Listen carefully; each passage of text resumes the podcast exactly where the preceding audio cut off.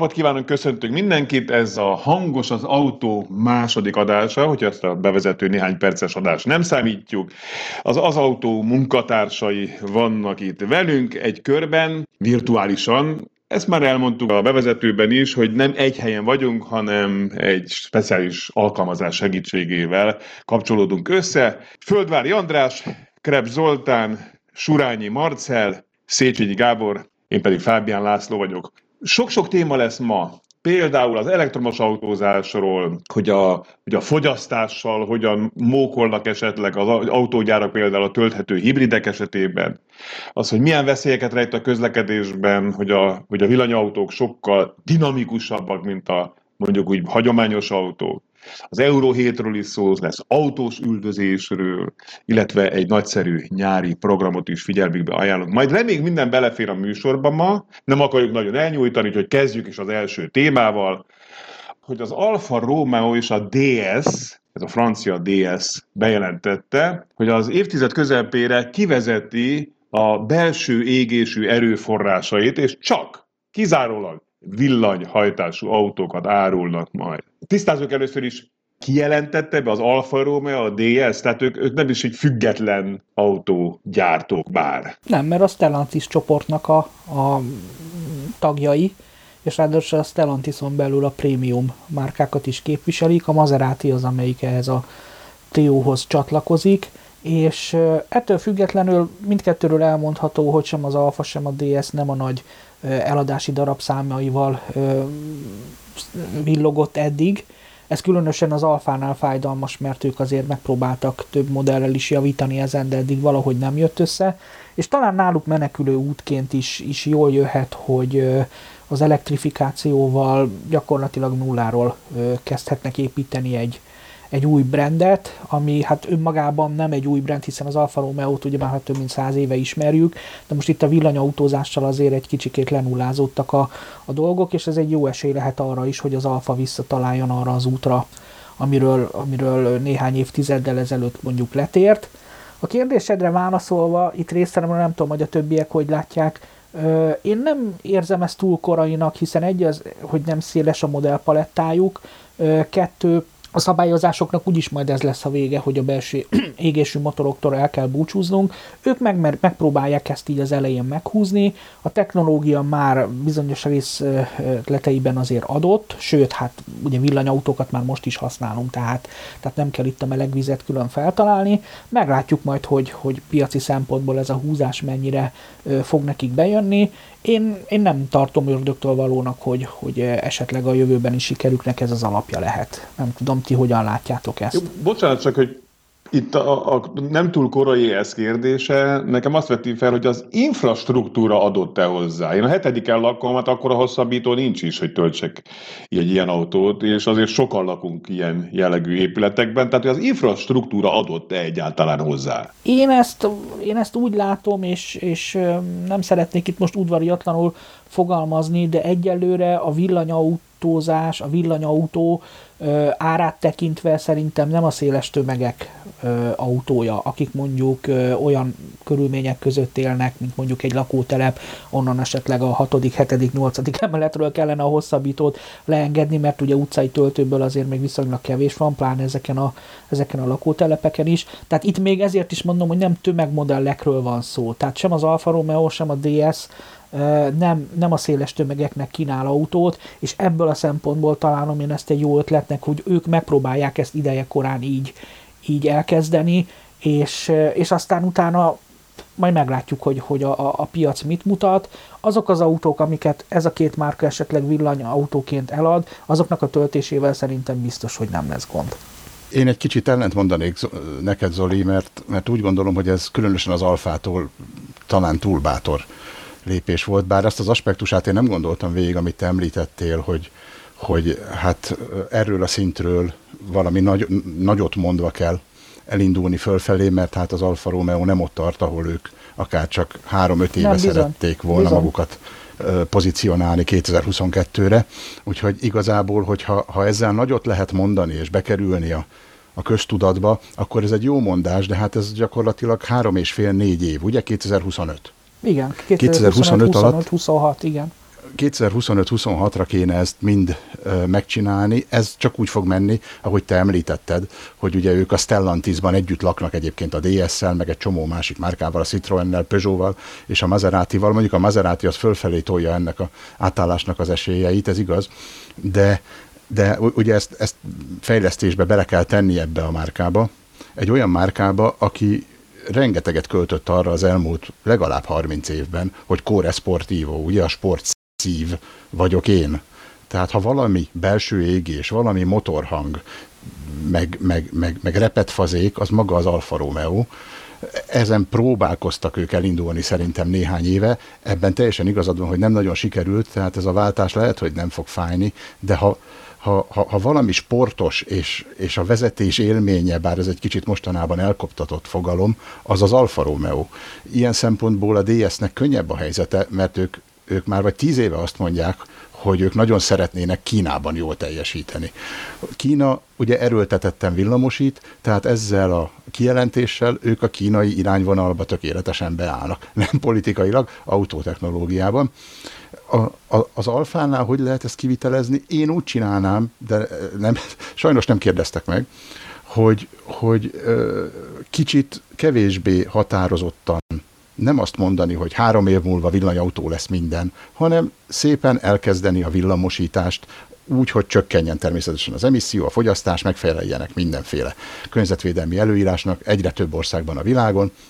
Erre most a legjobb módszer a hibrid, aztán folyamatosan csökkenteni kell a belső égést, és folyamatosan növelni a villanyt, majd a végén egyszer csak ott lesz a, az elektromos Alfa Romeo. Hogy ez szerencsése egy ilyen márkánál dátumhoz kötni, ráadásul ilyen közelihez, azt én nem tudom. Hát igen, ez a, ez a jövő zenéje. Én a, a Core Sportivo-tól, amit említettél, azért nem félek, vagy inkább az a helyes, úgy fogalmazok, hogy ö, kevésbé félek, mint te, hiszen már olyan márkák is, mint a Porsche, aki azért szintén a sportosságra építette fel a saját ö, imidzsét, ö, már kínál ö, sportos villanyautót, ugye a Taycan nagyon sok tesztet és, és nagyon sok embert meggyőzött már, és, ö, és már a Ferrari-ból is van olyan ö, modell, a 296-os, ez az új kis Ferrari, ami tisztán elektromos haladásra is képes. Tehát én nem, nem érzem azt, hogy az Alfa belesétál egy csapdába, hogy ő a, a QR Sportivo szellemet beáldozza mondjuk a, a, az elektromosság jegyében, de a világ furcsa. Mi abban a szerencsés helyzetben vagyunk, hogy vezethetünk ugye tesztautóként gyakorlatilag Alfától Volvoig mindent, itt most ugye az ABC szerűséget értem ez alatt, és én, én vállalom a, a felelősséget a, a mostani kijelentésemért, hogy per pillanat a kategóriájában az Alfa Giulia a legjobban vezethető autó. És itt jöhetnek bármilyen prémium márkák, akármilyen nagy teljesítményű autók. Az Alfa Giulia minden egyes hajtásláncával egy, egy hihetetlen jó vezetési élményt ad. Tehát az olaszok azért még nem felejtettek el autót építeni, hogyha ezt villanyautóval is meg tudják csinálni, ahol természetesen nem lesz ott az a repetfazék hang és, és mindenféle olyan dolog, amit említettél, akkor én a magam részéről e felől nem aggódom, mert a vége úgyis ez lesz. Tehát az az De az elektromos az az álomvilág, amiben mi éltünk, és amit mondjuk nekem egy Alfa Romeo, mondjuk egy V8-as Montrál jelent, az a világ az elmúlt. Azt én viszem tovább az emlékeimben, ha úgy alakul, akkor lesz egy ilyen útérendszámos autóm, amit majd tutújgatok, babusgatok, lehet, hogy a szabályozások még majd megengedik, hogy talán még utcára is vihetem egy kicsit, de aztán kész, ennek, ennek vége, és aki ideje korán kapcsol, az, az szerintem idő, időt fog nyerni. Hát a Ford Csabére kerül ki nem, a Mustangot. Igen, Andris, parancsolj. Igen, annyit szeretnék mondani, hogy szerintem én is uh, hullajtom a könnyeket az alfáért, de szerintem a ő, ő szemükből is potyog a könny, de kénytelenek lépni mert, mert nagyon nagy a nyomás. Egyrészt a, a belső égésű motorral ra, nagyon kéne továbbra is foglalkozni, említettük már az Euró 7-et, szóval fejleszteni kell arra a kis időre, ami még egyáltalán hátra van neki, és sok energiát, meg sok pénzt kell rákölteni, nagy kérdés, hogy érdemese, miközben a másik oldalon az elektromos autóknál meg, meg nyomul a konkurencia. Elég, ha a Teslát mondom, de, de itt vannak azok a, a startup cégek is, amiből nagyon sok vagy sok pénzt összeszedtek, hogy az elektromos autózásba be tudjanak lépni, és ezek a hagyományos autógyárak, mint amilyenekről most beszélünk, nem akarnak a két cég közül a között a pad alá esni, vagy két pad között a szék alá. Szóval musz, muszáj valamit tenniük, hogy a, a, a nagy nyomás ellen valamit tegyenek, és ne felejtsük el, hogy a, már az múlt évben is a, a benzines autók eladása harmadával esett, a dízel a felére esett vissza, és növekszik a, az elektromos autózás, tehát akár akarnak, akár nem, muszáj lépést tartaniuk. Igen, egyre inkább az, az a tendencia, hogy az autógyáraknak ugye tech cégekkel kell konkurenciát, vagy a tech cégekben fogják felismerni a konkurenciát, mert ugye szokták azt mondani, hogy a, a, a Tesla sem autógyártó, hanem egy tech, tech cég, ami ugye autót gyárt.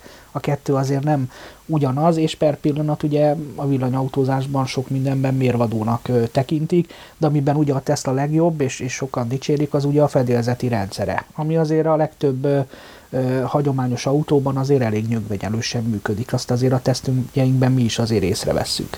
Hát igen, olyan szoftvereik vannak, amit, mint a telefonét távolról lehet frissíteni. Szóval az autógyárnak van, van mit tenniük.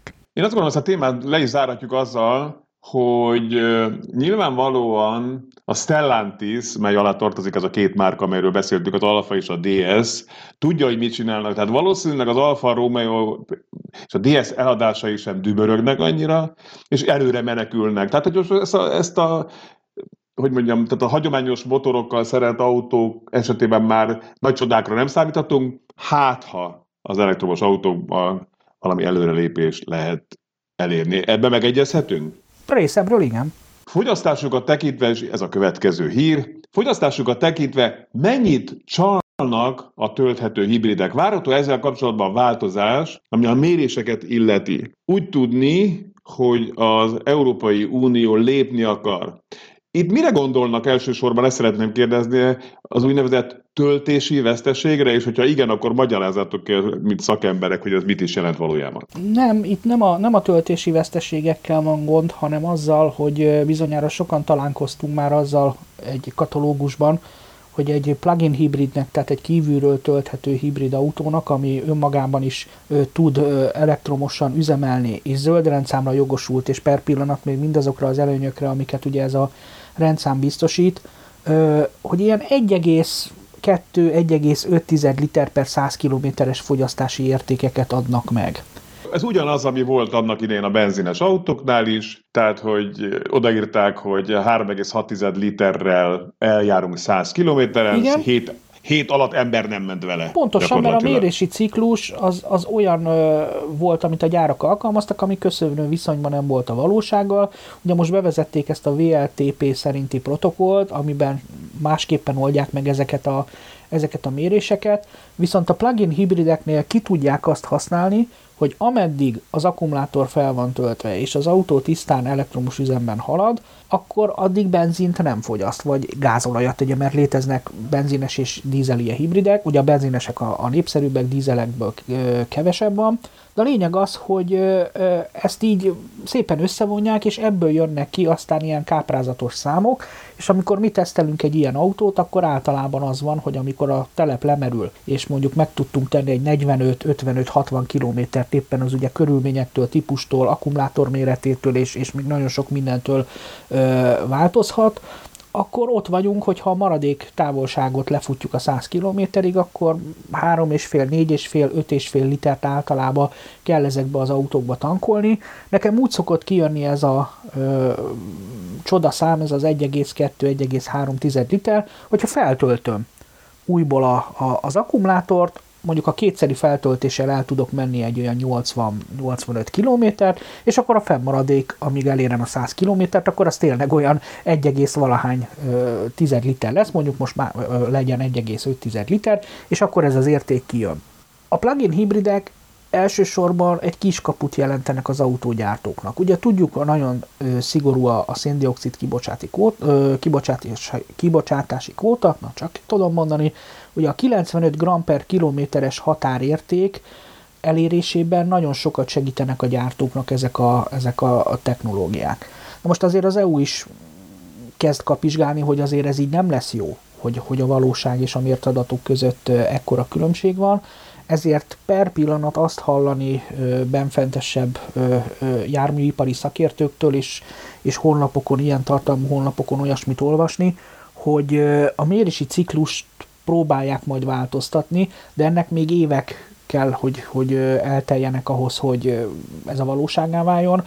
Körülbelül olyan 2024-2026 között jöhet el az az időszak, amikor változtatnak majd ezen a mérési cikluson, és akkor közelebb kerülhetnek a plugin hibridek is a, a, a valósághoz. Kérdés az, hogy nálunk például addig megmaradnak-e zöld rendszámosoknak. Hiszen ilyen plugin hibrideket szoktunk látni hatalmas nagy két és fél tonnás szabadidő terepesekben, ahol mellette mondjuk van egy akár egy 3 vagy egy 4 literes benzinmotor is turbófeltöltéssel és, és, és sok-sok lóerő, sok-sok nyomaték.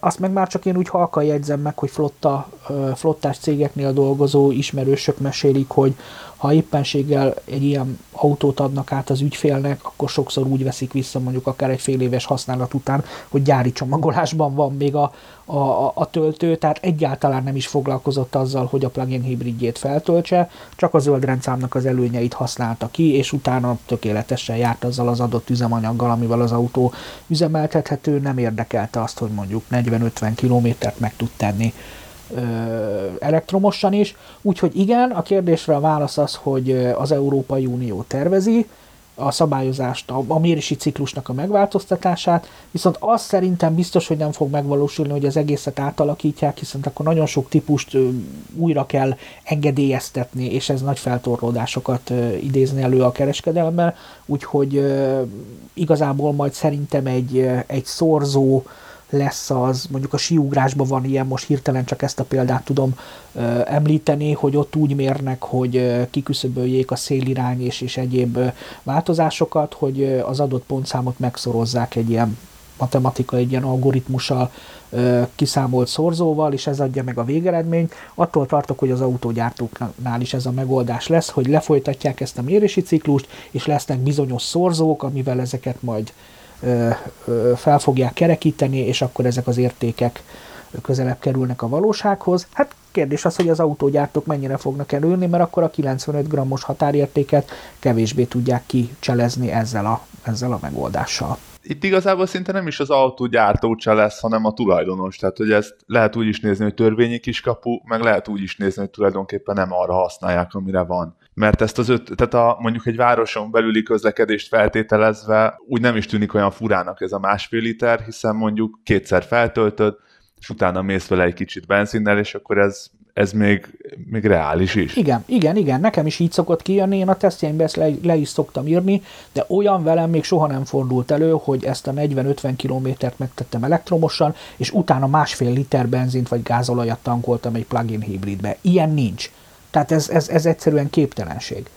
Bár csak amiatt az egyszerű matek miatt is, ha mondjuk egy autó fogyaszt 8-9 litert, és annak a felét megteszem elektromos üzemben, tehát az alatt nem használom el azt az üzemanyagot, akkor mennyit fogok használni értelemszerűen a másik felére. Tehát a matek is csak így adja ki, úgyhogy ezen igazából nincsen trükközés. Bocsánat, a matek kiadhatja. Én egyetértek Marcival, mert erre én hallom az autógyári konstruktőr válaszát, aki azt mondja, hogy ha viszont mindig tetszik tölteni, akkor nem 1,2, hanem nulla és szerintem ő azt fogja mondani, illetve akikkel beszéltem, azt is mondták, ez nem az ő felelősségük. Ők azt mondják, és ebben igazuk van szerintem, hogy egy három literes turbós, nagy V6-ossal szerelt plug-in hibrid, az még mindig lehet jobb, mint a, a sima 3 literes V6-os turbóval ugyanaz az autó. Itt persze el, bejön a számításba az, hogy cipelni kell egy 400 kilós akkumulátort, vagy mondjuk akár csak 200 kilós akkumulátort, ami több lett tömeg, de, de alapesetben ez az autó, ahogy Marci említette, alkalmas arra, hogy tisztán villannyal is közlekedjen, tehát ők vissza fogják szerintem pattintani a labdát, és nem azt fogják mondani, hogy nem minket tessék, azt fogják mondani, hogy nem minket tessék méricskélni, megszigorítani, hanem rá kéne a tisztelt felhasználót szorítani arra, hogy ha már plug hibridet vett, akkor legyen kedves töltse.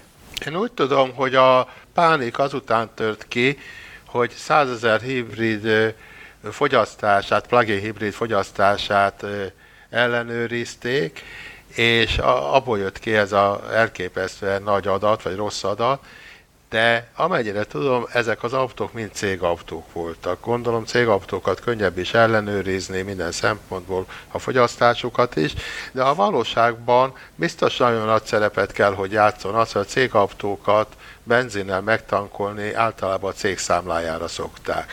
Vagy sokkal könnyebb lemondani a, a, a villanyvezeték húzgálásától, időfeszítéléstől, egyebektől, ha ez is ingyen van, az is ingyen van, akkor sokkal egyszerűbb benzint tankolni bele. Nem hiszem, hogy a, a plugin úgy érdemes elítélni, mint a benzines, meg a dízelt, a, tulajdonképpen arra, hogy, hogy betiltsák ezer, vagy 2035-től, tehát ugyan, ugyan ö, olyan ö, erős fogyasztással vádolják, sokkal jobb lenne valami módszert kitalálni arra, hogy egyedi mérése legyen az autóknak.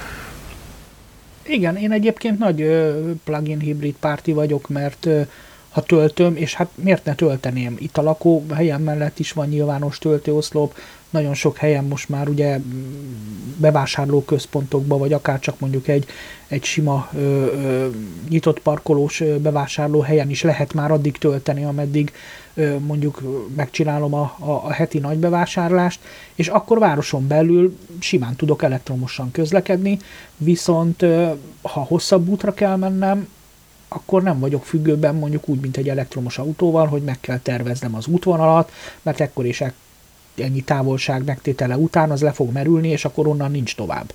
Itt viszont, hogyha kezd kiürülni az üzemanyagtankom, akkor beállok egy hagyományos töltőállomásra, benzinnel vagy gázolajjal megtankolom, és megyek tovább az utamon, és amikor újra van lehetőségem tölteni, akkor megint tudok annyi elektromos ö, ö, energiát ö, tenni a, a, a telepbe, amivel aztán megint azt az adott kilométert meg tudom tenni. Úgyhogy szerintem én, én per pillanat ezeket tartom a legjobb ö, megoldásnak, ha már ilyen zöld autózásról beszélünk, de, de az, amit a gyárak közölnek valóban is, amiről a kérdés szólt, hogy, hogy mennyit csalnak ezekkel, ez, ez azért szerintem fennáll, és ez nem, nem a tulajdonosnak a, a hibája. Az már, az már más kérdés, hogy hogyha nem használják, és akkor, akkor miért vesző plugin hibridet.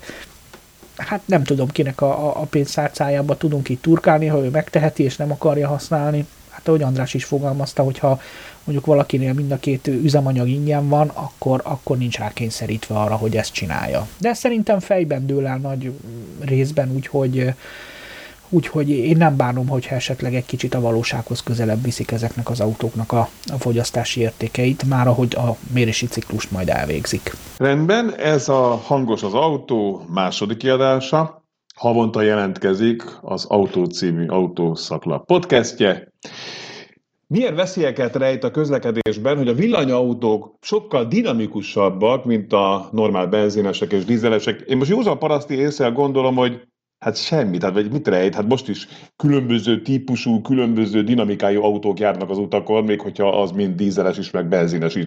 Sőt, valamilyen szinten a dízel és a benzinesek között is van különbség ebben. Mit gondoltok ti erről? Én a 70-es évek elejéről mondanék egy élményt, akkoriban kezdték el árusítani a zsigolikat, és, és iszonyatosan meg voltak sokan ijedve, hogy nagyon jól gyorsulnak ezek az olasz motorú autók, és iszonyú nagy baj lesz, mert ki szalad a vezető alól a jármű.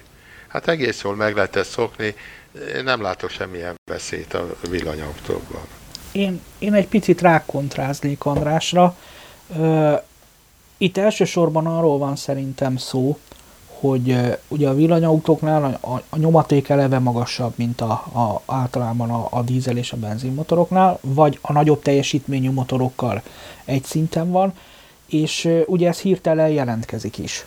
Tehát itt nincs az, hogy egy adott fordulatszámhoz van ö, kötve, és ö, itt elsősorban én az idősebb és rutintalanabb ö, embereket félteném mondjuk esetleg ettől, akik mondjuk egy egy literes Suzuki, vagy kis Toyota Yaris, vagy most sorolhatnám itt ezeket a kis autókat, mondjuk vagy egy, egy Kia Picanto után, mondjuk beleülnek egy alap villanyautóba, ami a legkisebb teljesítményével is mondjuk olyan, olyan 150-170 lóerős, és mondjuk olyan 300-350 Nm nyomatéka van.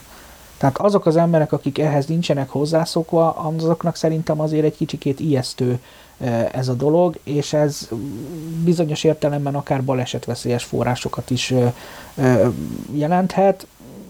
Itt, amit András említett, hogy amikor megjelent annak idén a Zsiguli, azért igen, az akkori autókhoz képen jobb, jobban gyorsul, de azért ma egy, egy, egy villanyautónak a dinamikája az, az szerintem azért nagyságrendekkel jobb, mint bármilyen átlagos képességű autóé, mondjuk egy olyan, olyan 100 km per órás sebességhatárig mindenképpen, és hát aztán persze itt van maga az őrület, most egyébként friss hír, ugye a DS-ről már beszéltünk itt az első témában, hogy ők most csináltak egy tanulmányt, ami már 2 másodpercen belül van 100 km per órás sebességen, és hát most itt hirtelen, ha mondjuk a, a, az egyszerű márkák között is körülnézek, tehát mondjuk nem prémium márkákat említek, akkor inkább így fogalmazok, a Kiának is van olyan villanyautója, ami három és fél másodperc alatt gyorsul százra, és ezekkel az autókkal nyugodtan tudunk közlekedni a közutakon. Tehát itt egyszerűen nem is számítanak az emberek arra, hogy egy ilyen autónak milyen dinamikája lehet. Akár egy, egy, egy sávváltásnál, vagy egy gyalogos még úgy gondolja, hogy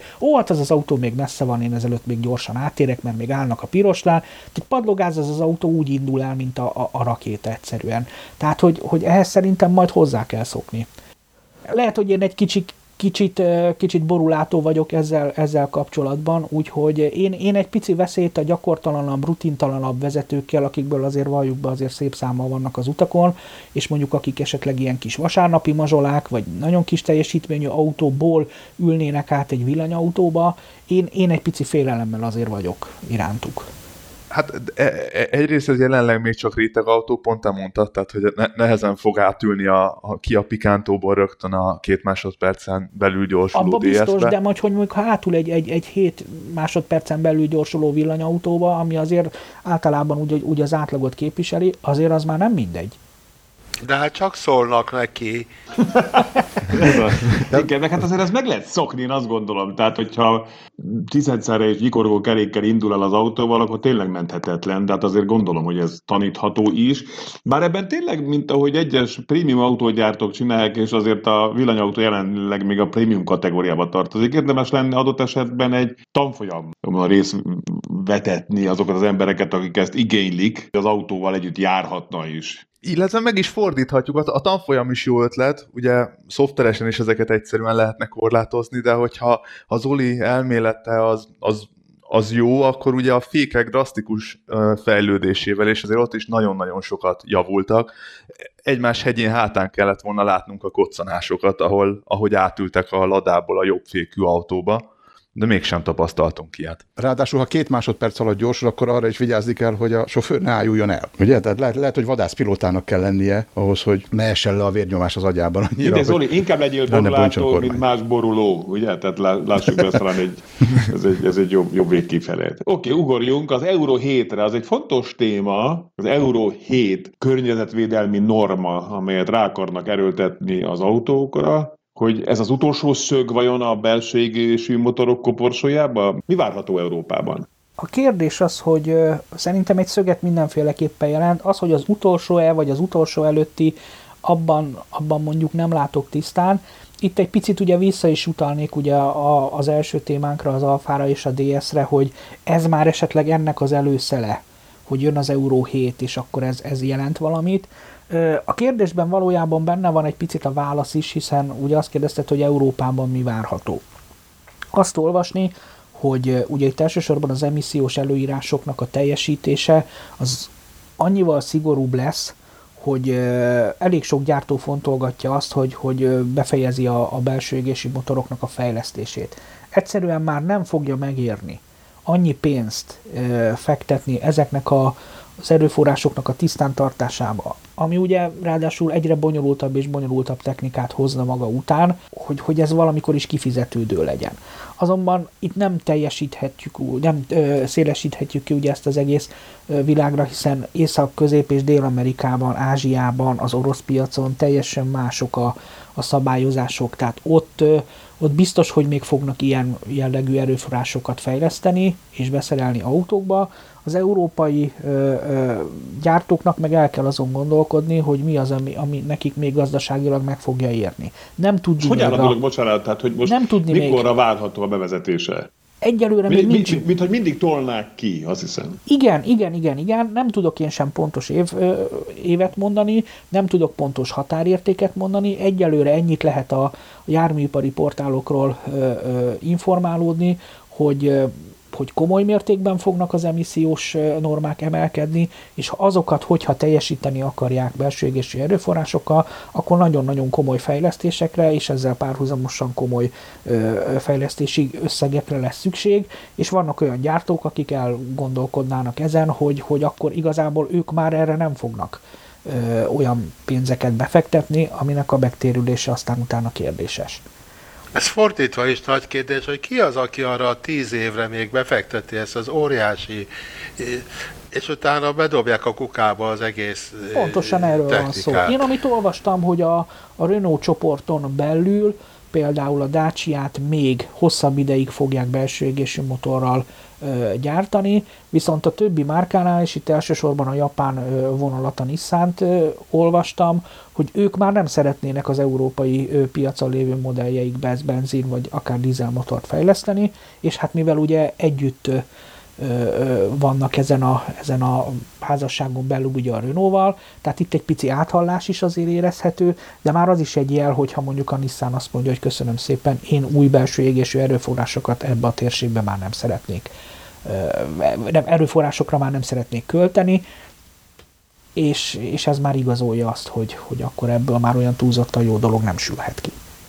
Úgyhogy per Tehát pillanat szükség itt van még tartunk. egyáltalán belső égésű motoros autóra, amikor egy Tesla meg egy, egy prémium szegmensben lévő villanyautó most már elmegy 6-700 kilométert egy 20 perces töltésre? Töltéssel nem, nem, nem kellene Marci, elfelejtetted, leszivárognia. hogy a hetediken lakom. Jó, De jó, rendben téged ez, úgy érzem, hogy téged ez nem érdekel, ez nem hatott meg téged, ne haragudj. De, de abszolút meghatod, de hát ezt, ezt azért meg lehet oldani, pláne, hogyha 20 perc alatt töltenek egy autót, akkor addig kávézol egyet az újonnan kiépített autótöltő állomáson, vagy a kocsitban ülsz és nyomogatod a, a valamelyik játékot, vagy, vagy olvasod a híreket. Tehát A környék ilyen- nyomokban kávézót sem, illetve töltőállomás sem tartalmaz. Hát ez pont, pont ugyanígy nézett ki az 1900-as évek elején, nem? Amikor patikában vették a benzint. E- Ennél most egy fokkal jobb helyen vagyunk, hiszen, hiszen a földből csomó helyen jönnek föl villanyvezetékek, amikre majd rádughatod az autót. Tudom, hogy hogy a hálózat nem tartott, és az milyen borzasztó terhelés lenne egyszerre, és a többi, és a többi, de az infrastruktúra mondjuk egy, egy 1900-as évek elejé úthálózatához képest sokkal jobb, összehasonlíthatatlan.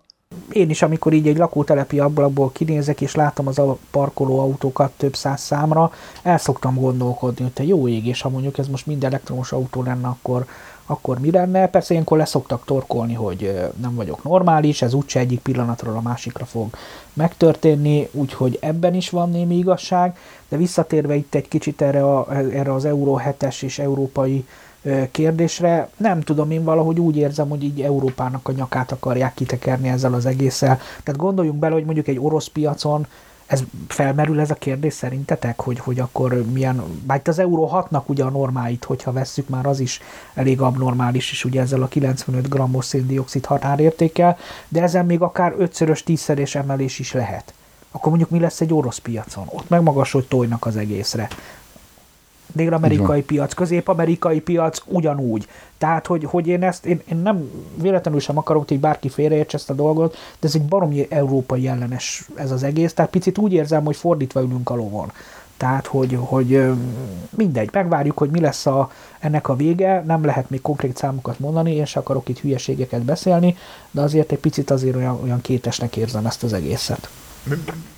Még mielőtt a, a, a Laci jönne, még ehhez gyorsan hozzáfűzök egy gondolatot, hogy, hogy ez így igaz, és hogy ez, ez lehet európai ellenesnek nézni, pláne amikor halljuk, hogy hogyan épülnek mondjuk Kínában egymás után a szénerőművek, De most még előtte egy picit utána néztem a kumulált kibocsátásoknak, tehát hogy a, a világ térségei napjainkig uh, mennyi CO2-t bocsájtottak ki, és ott egyébként Európa az USA-val magasan vezet, és Európa kumulálva, tehát hogy sok-sok évet összeszámol, összeszámolva, például magasabb kibocsátása van, mint Indiának, ami engem kifejezetten meglepett.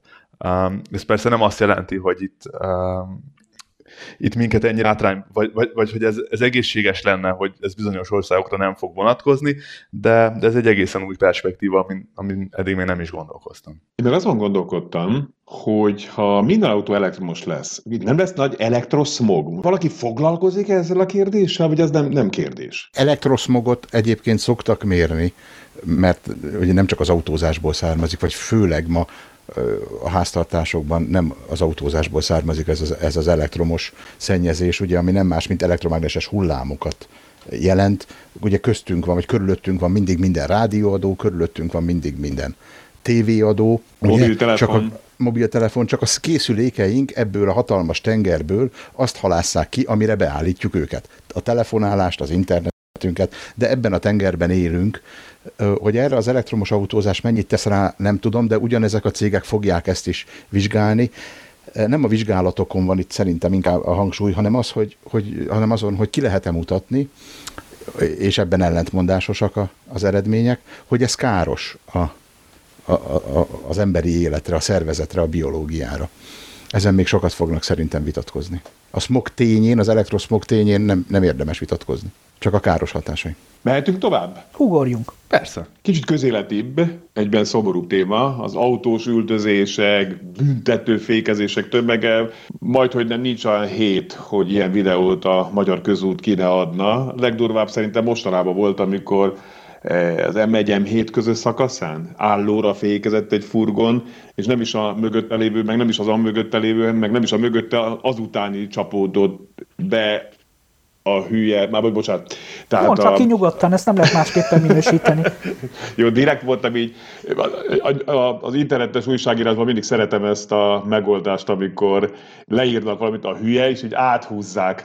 Most ez kicsit ez a, ez, ez a podcastes megvalósítása volt ennek. Oké? Okay? Tehát, hogy becsapódott a büntetőfékező és a korlát közé szegényke és nem is biztos, hogy őt nem hozzák ki hibásnak ebben a kérdésben, de az most zárója bezárva. Tehát mi történik az utakon?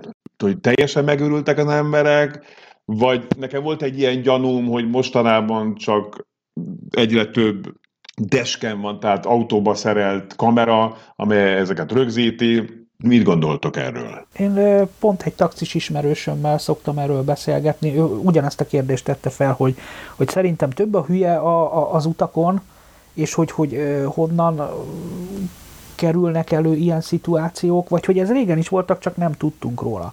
És én amennett a pártján vagyok, hogy igen, ezekkel a kamerákkal ugye sokkal részletesebben képet kapunk, hogy tulajdonképpen mik történnek az utakon, de én akkor ugyanazt vállalom is, és, és kiállok a véleményem mellett, hogy, hogy a közlekedésünk valamilyen szinten társadalmi lenyomat is. És amilyen békafeneke alatt vannak a, a, a, a szintek, a sajnos az utakon is megjelenik.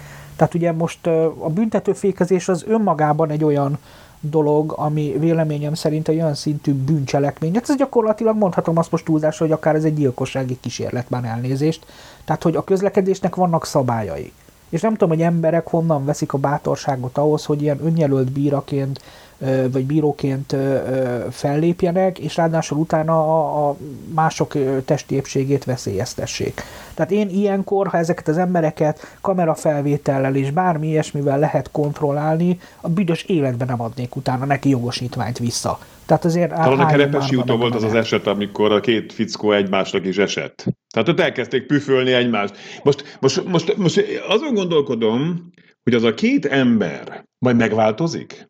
Tehát nem, nyilvánvalóan nem. Soha nem fog megváltozni. Tehát, hogy valószínűleg nekik életük végéig el kéne venni a jogsít, gondolom én. Mondjuk a verekedés miatt nem, mert igazából nem akarok másnak a magánügyével foglalkozni, a videóból nem derült ki, hogy kik voltak ők, min vesztek össze, és minek a végeredménye lett az, hogy, hogy Mert most, ha kirúgta az lap a főnöke, akkor jogos az, hogy, hogy, hogy, hogy, Laci, nem- egy nem nyom, és tudhatjuk, utána lehet, püfölni a másikat? Itt a, püv, itt, itt a fékezésen van a hangsúly. Az, hogy lehet, hogy ez a két ember esetleg ismerte egymást, vagy volt valami nézeteltérésük, és az fajult egy, egy ilyen verekedésé, az igazából már őket minősíti. Itt az, hogy beleszólnak egy mondjuk egy büntető fékezéssel mondjuk a közlekedés rendjébe, és balesetveszélyes, életveszélyes helyzetet idéznek elő. Itt ez a probléma. Tőlem, ha félreállnak, össze is verhetik egymást, engem nem érdekel a magánügyük. De azért, azért nem lehet azt csinálni, hogy megállok egy autópálya, egy főútvonal kellős közepén önbíráskodva, és amiatt esetleg mások ember, más emberek testi épségét, vagy akár életét veszélyeztetem. Hát ilyen nincs. És akkor ráadásul, ugye most direkt nem mondok nevet, de, de van egy ilyen őskövület celeb, aki, akinek a, a büntető fékezéséről felvétel készült, egyértelmű, hogy mi történt, és akkor utána megúszta az egész esetet. Hát ezzel csak lovat adunk azzal az emberek alá, hogy itt bármit meg lehet tenni következmények nélkül. És amíg ezzel nem változtatnak, addig ezek a típusú emberek, akik így állnak hozzá ez a dologhoz, hogy én törvényen felülálló vagyok, meg is fogják tenni. Tehát egyszerűen, egyszerűen ez nevetséges. Ugye az autós üldözések is, tehát hogy jogosítvány nélkül megy, ittassan, bedrogozva, mindenen keresztül, és utána a rendőrök üldözik. Tehát hogy nem tudom, tehát hogy én, én valahogy azt, azt veszem észre, hogy amilyen, amilyen a társadalom, olyan a közlekedésünk is. Ugye Oroszországból jöttek be elsősorban ugye ezek a videók, tehát tele van a, a YouTube és a, az összes ilyen videó megosztó portál ezekkel az orosz dashcam felvételekkel, vannak súlyos balesetek is, de igenis ez a tetlegesség, ez a kiszállók, és akkor már is rögtön verekszek, lögdösödök, rúgdosódok, de, de mondok egy sokkal egyszerűbb példát a saját tapasztalatomból. Háromsávos úton, az ülői úton elég gyakran haladok. Sávot szeretnék váltani, kiteszem az irányjelzőt, két-három autóval jön mögöttem a következő kocsi. És hogy nehogy be tudjak már sorolni, egyből, mint az őrült padlógázt nyom. Persze besorolok, és akkor utána neki fékezni kell, és akkor utána villog, és csapkodja a műszerfalt, és akkor mellé jön, és akkor utána mindenféle nyomdafestéket nem tűrő szavakkal ö, illet azért, mert egy sávot váltottam biztonságosan. Tehát én nem tudom, hogy, hogy milyen elnyomott frusztrációkat és, és egyéb dolgokat élünk ki a volán mögött, de nagyon nem megyünk jó irányba szerintem, és a közlekedési ö, büntetésekkel ezt szerintem sokkal szigorúbban kellene kezelni. Tehát azok, akik, akik így ilyen szinten szegik meg a, a, a közlekedési szabályokat, főleg a büntetőfékezésnél. Tudja valaki, hogy milyen büntetések követik ezt? Hallani ilyet? Én nem tudom, viszont hogyha, amit Laci is említett a kérdésnél, hogyha ugye mindig az van, hogy a hátulról jövő ugye a hibás. Na most, hogyha egy ilyen büntetőfékezés miatt én a, betartom a követési távolságot, sem biztos, hogy fel vagyok erre készülve, hogy így megálljak másodikként vagy harmadikként, akkor mi van? Még én ütöm meg a bokámat csak azért, mert valaki nem bírt magával és bírót Ez játszott? sem ilyen egyszerű szerintem, mert indokolatlanul megállni nem szabad. Jó lenne, ha, ha ezt nyomon lehetne követni, mondjuk ez talán a mi feladatunk is, hogy ilyen esetekben mi következik, és mondjuk ne évek múlva legyen ítélet, hanem, hanem kövesse gyorsan, hogy ezt megismerhessék az emberek. Igen. Mondjuk ebben az esetben pont szerencséje volt valószínűleg annak a becsapódó autósnak, mert a magyar közút kamerái rögzítették az esetet, és egyértelműen látszik, hogy itt büntetőfékezés történt. Egyértelmű, hogy a büntetőfékezés ez egy magasabb büntetési kategóriába sorolták, tehát azzal, azzal nincsen probléma, csak a bizonyíthatóságával van probléma, ugyanis a Kressz alapvetően azt mondja ki, hogy a hátul haladó, most nagyon leegyszerűsítve mondom, az előtte haladó hirtelen fékezése esetén is meg kell tudni állni. Hát igen, igen. De ez fölülírja a büntetőfékezés. De azt viszont bizonyítani kell, hogy az a nyomorult büntetőfékezett.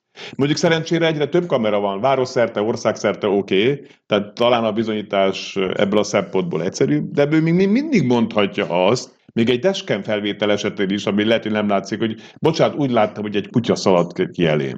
És kész. Onnantól kezdve ez megmagyarázza a dolgokat. Hát esetleg. nem tudom, zavar van a fejekben, és, és borulátó vagyok. Én csak ennyit tudok zárásképpen hát egész nap borulátó vagy, Én úgy egész nap borulátó vagyok, igen. Igen. Egyébként a, a, a villanyautózásban is pont ezt látom ezekben az erős villanyautókban, és hát ugye mivel tudom a következő kérdést, ezt, ezt, ezt még egy kicsit árnyalni még tudom ezt a helyzetet, de szerintem nem beszélek ezzel majd hülyeséget, de várjuk ki. Igen, mert börtönbüntetés kaphat, az a 400 km óránkénti sebesség fölött száguldó cseh Bugatti is. Ezt, egyébként ezt a kérdést én nem értem, illetve nem is ismerem annyira, egyet, hogy kettős mérce, vagy az autóbánon, tehát a német autópályán sem lehet mindent? Ez miért Igen, van így ez a... Enne, ennek én direkt utána néztem. Ugye ez Na. elég felkapott videó volt most az utóbbi hetekben. Ugye mi is írtunk a, a, az autóban magazin témának, hogy megjelent ugye egy új Bugatti, amivel zárt pályán 490 km per órás sebességgel haladtak, és ezt az autót meg lehet vásárolni, ez rendszámot kaphat, és ö, ugyan 440 km per órás sebességre korlátozva, de ez közúton használható autó. Tehát elmehetsz vele a közértbe, a gyerekére a korcsolyázás után, bármi, tehát ezt, ezt nyugodtan lehet használni. Most egy cseh milliárdos, és itt nem az, hogy, hogy cseh azon van a hangsúly, tehát inkább mondjuk úgy, hogy egy milliárdos, akinek van egy, egy ilyen Bugatti ö, Chiron nevezetű autója, ő úgy gondolta, hogy a német autóbánon egy olyan pályaszakaszon, ahol nincs sebességkorlátozás, és itt ezen van a hangsúly, kipróbálja az autónak a tudását, be is kamerázta a, az utasteret, és a végén 417 km per órás sebességgel száguldott közúton. Úgy nézett ki, hogy az autót biztonságosan uralja, felvételem megvolt az öröm, és nagy happy end, hogy, hogy 400 fölött hasított a Bugattiával, azonban a német hatóságok ö, mégis balesetveszélyesnek élték ezt a helyzetet, ugyanis, és erre van a kettős mérce, hogy akkor most lehet vagy nem lehet száguldozni a német autóbánon, van egy olyan kitétel, hogy a sebességkorlátozás nélküli szakaszokon is fennállhat a szándékos veszélyeztetésnek a vétsége, tehát ha mondjuk versenyzésről van szó, azt még nem lehet csinálni egy ilyen autópálya szakaszon sem. És a német ügyészség rámozdult erre az ügyre, úgyhogy most akár két éves börtönbüntetést is kaphat ez a Bugattival száguldó milliárdos, hiszen hiába uralta biztonságosan az autót, ez egyértelműen egy veszélyhelyzetnek minősített szituáció volt, vagy majd az lehet a, a De a miért, bíráknak bocsánat, a versenyzett valakivel? Hát nem versenyzett senkivel, nem egymás ellen való versenyzésnek ö, ö, ről szól ez a dolog, hanem maga az egy versenyszituáció, hogy te ennyivel mész. Tehát ez egy, ez, egy, ez egy fokozottan veszélyeztetett helyzet. Itt azért szerintem a németek lából lövik magukat, mert önmaguknak mondanak ellen, mert akkor miért kellenek sebesség határ nélküli szakaszok a német autópályára? Nekem ez meg a sztoriból önmagában egy, hiányzik valami. Tehát nem ez tudom, tehát önmagában nekem- egy hülyeség.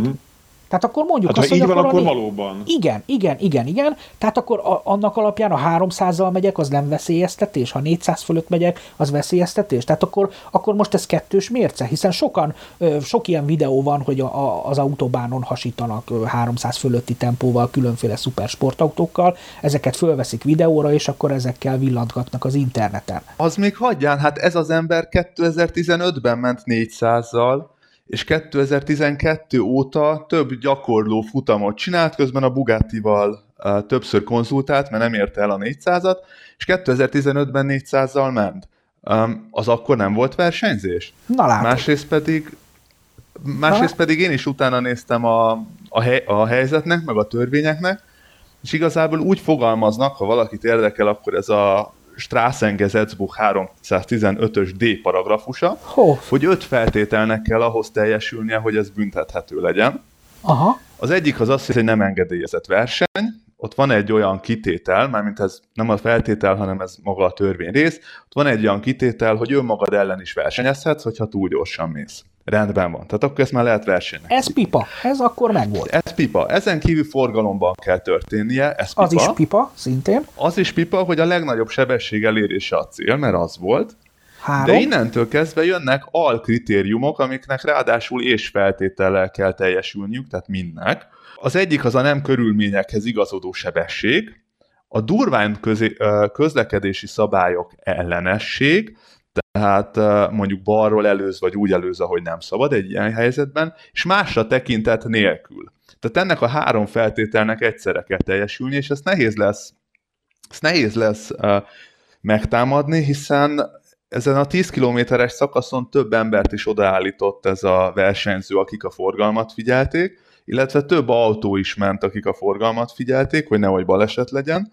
Tehát relatíve körültekintően járt el egy olyan szakaszon, ami, ami belátható volt, és 10 km hosszú, és összesen, összesen 10 autót előzött meg. Tehát ez azon mit sem változtat, hogy ez szerintem is nagyon felelőtlen és rettenetesen balesetveszélyes, akármit is döntsenek.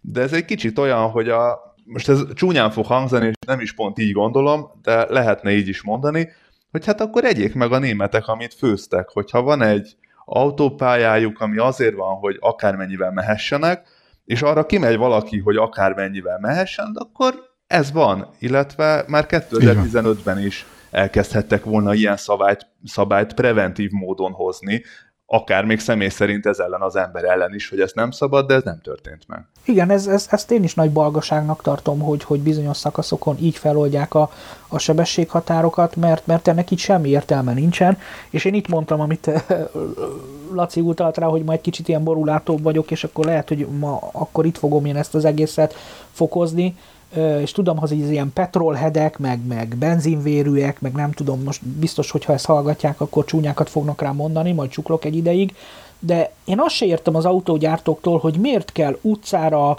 5-6-7-800 lóerős autókat gyártani. Tehát mikor arról beszélünk, hogy, hogy mennyi közlekedési baleset van, hogy az emberek nem képesek ezeket uralni, stb. stb., akkor, akkor egyáltalán miért van erre szükség? Én tudom, hogy ez kereskedelem, meg üzlet, meg minden ilyesmi, tehát azért nem most jöttem le a falvédőről, de, de a közlekedés azért egy szabályrendszer. De meg tehát, is válaszoltad, üzlet. Üzlet. Jó, hát köszönöm szépen, de akkor meg a, a, a szabályrendszer mi a fenének van? Tehát miért kell egy olyan autóval, ami mondjuk 340-nel képes menni, akkor, akkor miért húzok én meg autópályán 130 km per órás sebességhatárt? Akkor ha én, is ha én gazdag vagyok, pénzes vagyok, és, és ezzel akarok vilogni, akkor is csak 130-al mehetek. Hiába van sokkal erősebb autóm, ami nagyobb sebességre is képes.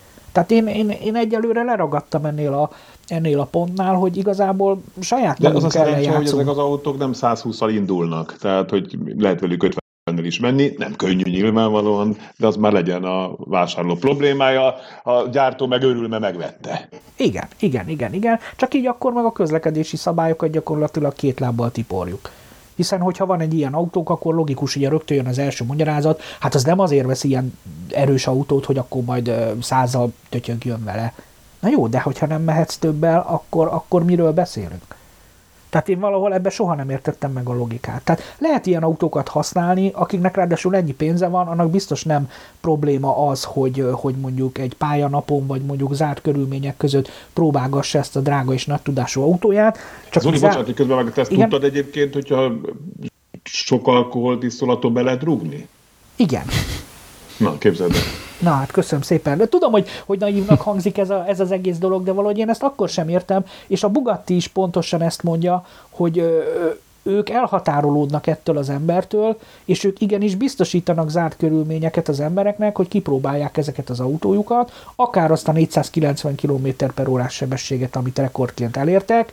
Ez, hát ez van. a Bugatti-tól rettenet Hát ez nem hát túl nagyon képmutató, hát akkor miért gyártanak Ugye? egy olyan autót, ami Igen. rendszámmal forgalomba helyezhető, és aztán azt Igen. mondják, hogy ja, hogy ezt rendszámmal használták közúton, és gyorsan mentek vele, mi ettől elhatárolódunk, azért szerintem elég durván képmutató. Egyébként most közben itt kutakodtam itt a neten, miközben beszélgettetek, hogy van egy ilyen törvény, ami ezt még a Marcihoz kiegészítendő, hogy minden közlekedő számára kötelezően előírja a törvény, csak olyan gyorsan haladjon, hogy a jármű folyamatosan uralható legyen. Ugye ezt te is mondtad, Zoli. És azt mondja az a regionális közlekedési főnök, hogy itt nagyon komoly kétségek merülnek fel azzal kapcsolatban, hogy ez ebben az esetben megtörtént-e. Itt ennyi, ennyit fognak vizsgálni valószínűleg ebben, a, ebben az ügyben. Hát ehhez egy adalék, hogyha én jól számolgattam, akkor körülbelül fél kilométer a féktávolsága ennél a sebességnél az autónak. Jól számoltál. De ahogy néztem a videót, nem tudom, ti láttátok-e, egyébként az a fél kilométer, de mondjuk 300 méter az biztosan belátható volt végig. Tehát mondjuk ettől függetlenül veszélyes, és, és abszolút elítélendő, de a körülményekhez mérten körültekintően járt el. Az lett volna a legkülöntekintőbb persze, nem autópályán megy, és nem forgalomban, tehát ezt így nem szabad.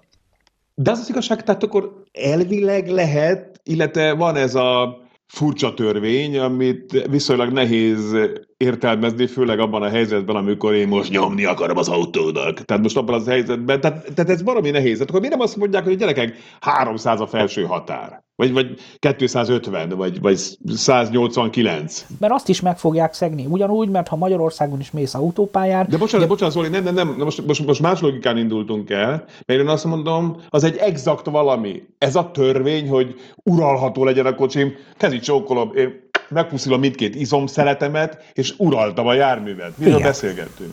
Igen. Nem inkább arról van szó, hogy tele van szabályokkal az életünk, és végre egyszer van egy kivétel, ahol talán a józanész szabhatná meg, hogy milyen sebességgel lehet menni, és ahogy látszik, ez nem mindig sikerül.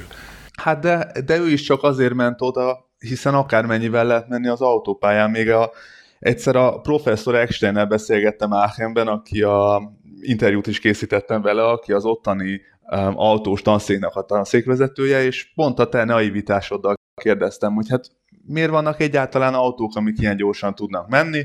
A Citroen DS a maga 60 ló erejével mindenhova elment, és kényelmesen vitt téged, és ő mondta, hogy hát kérem szépen, hát Németországnak ez az imidzséhez hozzá tartozik, és ez, ez turizmus generál. Ma jönnek ide emberek, akik gyorsan akarnak menni az autópályán.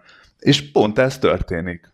Um, és aztán abszolút egyetértek a Lacival is, hát miért nem lehet azt mondani, hogy 300 és luszpasz, vagy 250, és aztán persze meg fogják szegni, ugyanúgy, ahogy az Oli mondta, de, de annak azért vannak következményei. Van a BMW Welt Münchenben, az egy hatalmas autó átadó, egy gyönyörű szép csavart épület. Amerikából is jönnek autót átvenni, tehát ők úgy kérik, hogy a BMW Weltben szeretném átvenni, mert utána meg csapatnak vele a pályán egy picit rögtön és kibontad a szót csapatnak vele a pályán. Tehát ki lehet menni a Nürburgringre, Persze. lehet egy jót száguldani, lehet instruktorral menni, lehet mindent csinálni, tehát megvannak erre a, a, a, ezeknek a dolgoknak a maguk keretei. Tehát, hogyha aki éppenséggel lesz szeretné, ez kipróbálhatja ezeket a dolgokat. Mindegy, én naivan állok ez a, ez a dologhoz, ezt én, ezt én tudom jól, csak nekem ez, ez, ez így furcsa, hogy szabályozunk, szabályozunk, szabályozunk, aztán végül is olyan termékeket gyártunk, amivel más sem lehet csak szabályokat szegni. Tehát ez nekem ez az ellentét, ez, ez, ez, ez kicsikét furcsa.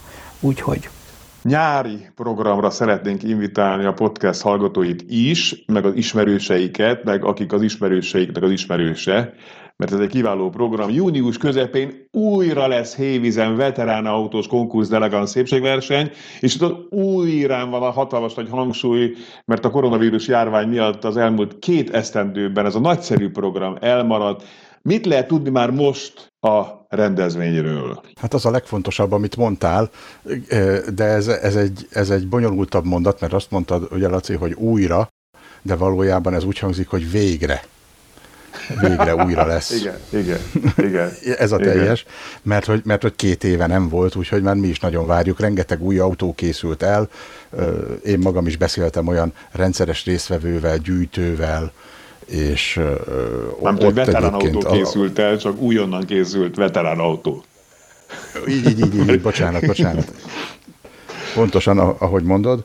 Úgyhogy jó lesz már ezeket látni, jó lesz végre összejönni, és jó lenne, ha sokan jönnének el. Szerintem sokan vágynak már egy ilyen fajta eseményre. Ez ugyanis nem egy olyan veterán kiállítás, amilyen egyébként egy veterán kiállítás szokott lenni, hogy kordonok mögött álló autókat 5 méterről meg lehet nézegetni, és ha nincs szerencsénk, akkor még bele is lóg ez az, mondjuk egy szemetes kuka vagy egy másik autó, hogyha fényképet szeretnénk róla készíteni. Nem, itt az autók élnek, jönnek, mennek, lehet őket szagolni, beléjük lehet nézni, a legtöbb tulajdonos szívesen beszél is róla, és lehet őket látni mozgásban, hiszen Sőt, ugye, hát a, a, a csúcspontja a, sónak évek óta az, amikor a saját lábán az összes győztes kigurul átvenni a díjat, beszél egy kicsit egyébként az autójáról, és akkor ugye jön egy pár produkció, a nagy amerikai V8-asok üvöltenek, a kis száz éves autók pöförögnek, óriási tapsvihar, ez egy nagyon jó show, előtte pedig, aki,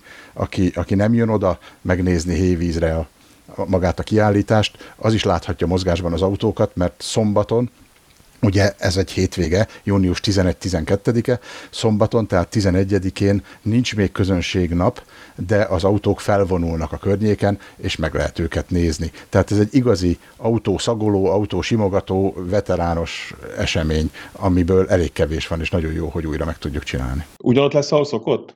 Így van, Hévizen. Már úgy értem, hogy a Hévizen belül. Így van, ott, ott vagyunk kezdetek óta, ugye már régen túl lennénk a 15-en, de ez most a 15 lesz a két kimaradás miatt. Ugyanott a Lotus Hotelben, a Lotus Terme szállodában. Uh-huh. Földvári Andrásnak, Kreb Zoltánnak, Surányi Marcinak és Széchenyi Gábornak köszönöm szépen, köszönjük szépen a figyelmet. Egy hónap múlva lesz legközelebb hangos az Autó Podcast. Vegyék az újságot, többek között az autót, amely szintén havonta jelenik meg, illetve a Retromobil magazin, és kövessenek az, az autót a különböző social media felületeken is. Tehát találkozunk egy hónap múlva. Köszönjük szépen a figyelmet, viszont hallásra!